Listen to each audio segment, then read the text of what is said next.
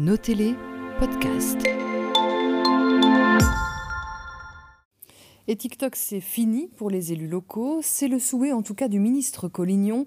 Pour protéger un maximum les données, il est demandé au personnel des administrations, aux échevins et aux bourgmestres de quitter le réseau social chinois. Certains de nos élus ont réagi. Qu'en penser? Est-ce une bonne ou une mauvaise idée? C'est l'objet de l'édito de la semaine. TikTok est une application mobile de partage de vidéos lancée en septembre 2016. Développée par une entreprise chinoise, elle permet aux utilisateurs de créer des vidéos courtes accompagnées de musique de 3 à 180 secondes pour vous situer l'ampleur du phénomène. Mais TikTok devient en 2020 l'application la plus téléchargée dans le monde devant Facebook. Alors au-delà de son succès, au-delà de ce que l'on peut penser des contenus qui y sont diffusés, la question qui taraude les autorités tourne autour de la crainte que Pékin puisse accéder aux données d'utilisateurs via l'application. TikTok s'en défend, mais depuis plusieurs années, un peu partout dans le monde, différents gouvernements interdisent à leurs ministres et à leurs agents d'utiliser l'application, au moins sur leur téléphone professionnels, comme l'Inde, les États-Unis, le Canada, la Commission européenne, la France, pour n'en citer que, que quelques-uns, eh bien la Belgique demande à ses élus de déserter l'application. L'accueil réservé à cette mesure ne fait pas que des heureux, et on peut le comprendre.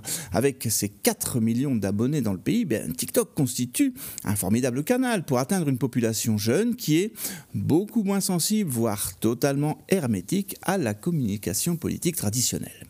D'un autre côté, dans un monde où l'on mesure de plus en plus l'importance de la collecte, du traitement et de l'utilisation que l'on peut faire des datas en tout genre, et à supposer que TikTok soit réellement un outil d'espionnage, ce serait quand même un, peu idiot de fournir un formidable cheval de Troie à un pays dont on ne peut louer la bienveillance, et cela doit hérisser au plus haut point ceux qui luttent au quotidien contre la cybercriminalité.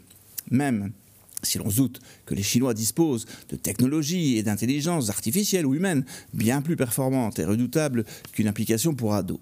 Cela bien pesé, faut-il ou non interdire TikTok? Laissons à ceux qui sont en charge de cette question en décider.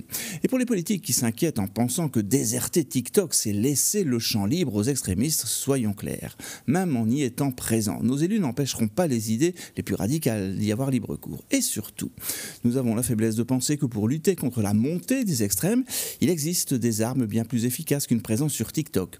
La bonne gouvernance, l'utilisation raisonnée des finances publiques, la fin des petits privilèges que s'octroient nos parlementaires, leur goût immodéré du luxe, la sanction des élus qui se font prendre les doigts dans le pot de confiture, bref, tous les comportements qui déroulent le tapis rouge à ceux qui brandissent euh, le fallacieux mais malheureusement efficace discours du tous pourri. Il a beau être faux, tout ce qui permet de lui donner un semblant de vérité est bien plus nuisible que TikTok. Merci Xavier.